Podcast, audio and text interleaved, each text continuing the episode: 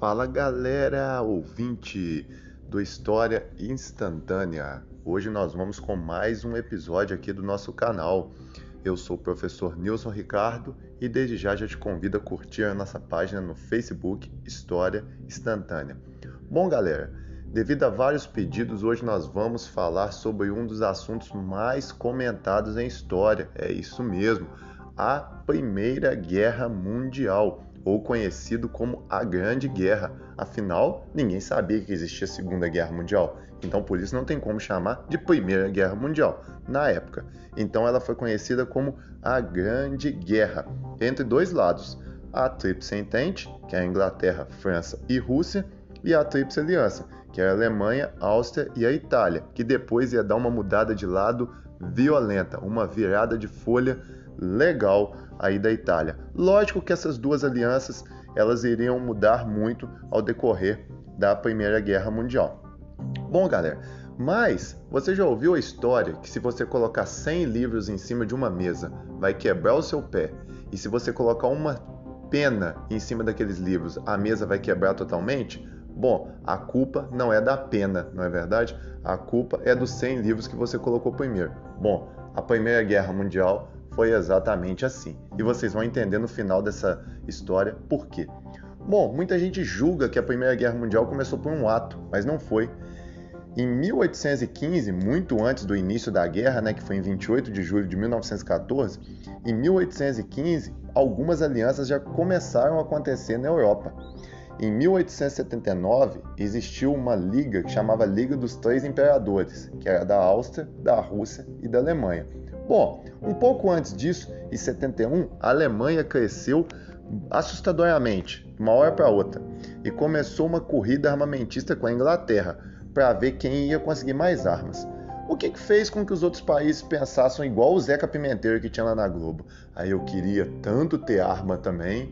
Aí os outros países também começou a correr atrás de armas. E começou aquela guerra armamentista. Todo mundo começando a se armar. Porque pensou, por que, que eles estão se armando? Se eles estão se armando, eu também posso me armar. Não é verdade? Então, depois disso, a Áustria começou a anexar território. E o que deixou muito bravo ou seja, a Sérvia deixou a Sérvia enfurecida. E a Sérvia é meio que queridinha da Rússia, é meio que o Corinthians com a Globo, entendeu? Opa, mexeu com o Corinthians, mexeu com a Globo. Então é mais ou menos assim. Opa, mexeu com a Sérvia, mexeu com a Rússia. Era meio que queridinha. E isso ficou conhecido como barril de pólvora. A Europa se tornou um barril de pólvora, ou seja, qualquer coisinha que acontecesse ia causar um conflito enorme, porque um país já estava com a rixa do outro um mês antes da vaca ir para o brejo, ou seja, dia 28 de junho de 1914, um mês antes da abóbora lastrar, o austríaco Francisco Ferdinando estava visitando a capital da Bósnia, que é Sarajevo. Ele pensou assim: ah, eu não estou fazendo nada mesmo, estou aqui de boa, tá muito chato esse negócio aqui de ser arquiduto, então vou fazer o seguinte: eu vou dar uma visita por aí. E resolveu dar um rolé. Esse rolé que ia custar muito caro para a vida dele. Um grupo de assassinos patrocinados pela Mão Negra. É, se você já ouviu esse nome Mão Negra na Rede Globo, você tem uma memória muito boa.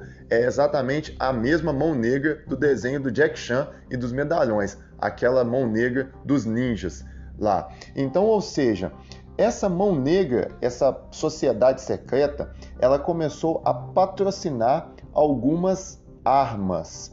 Então, esse grupo se reuniu numa rua onde ia aparecer o arquiduque. Tem um, um, membro desse grupo que chamava Kabrinovich e jogou uma granada tentando matar o arquiduque.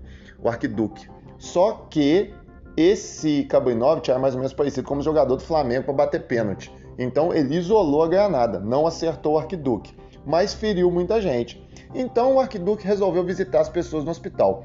Quando ele voltava do hospital, o comboio onde ele estava passou pelo caminho errado, ou seja, uma coincidência mortal. Passou pelo caminho errado e encontrou quem? Nada mais e nada menos que um dos assassinos da mão negra, Gravilo Príncipe.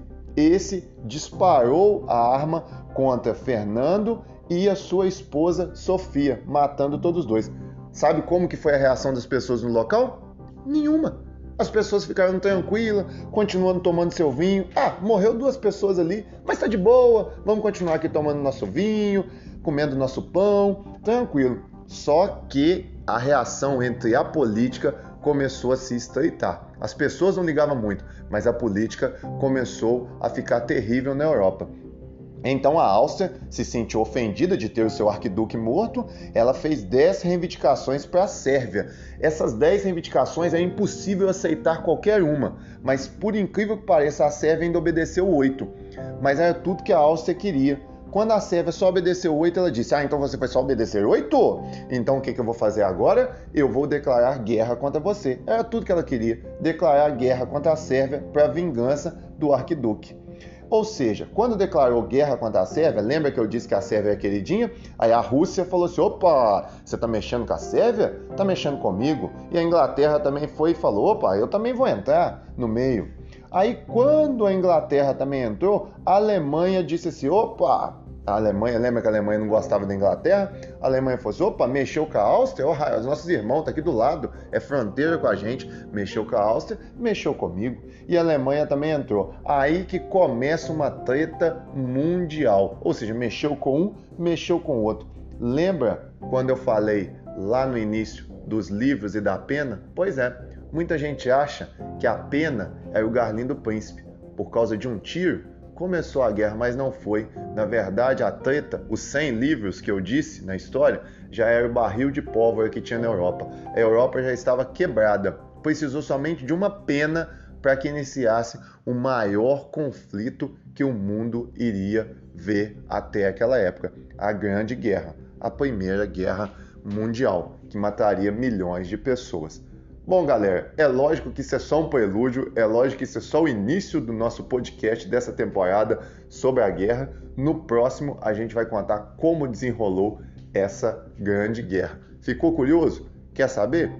Eu te conto no próximo episódio. Se você gostou, curte aí e compartilhe com seus grandes amigos.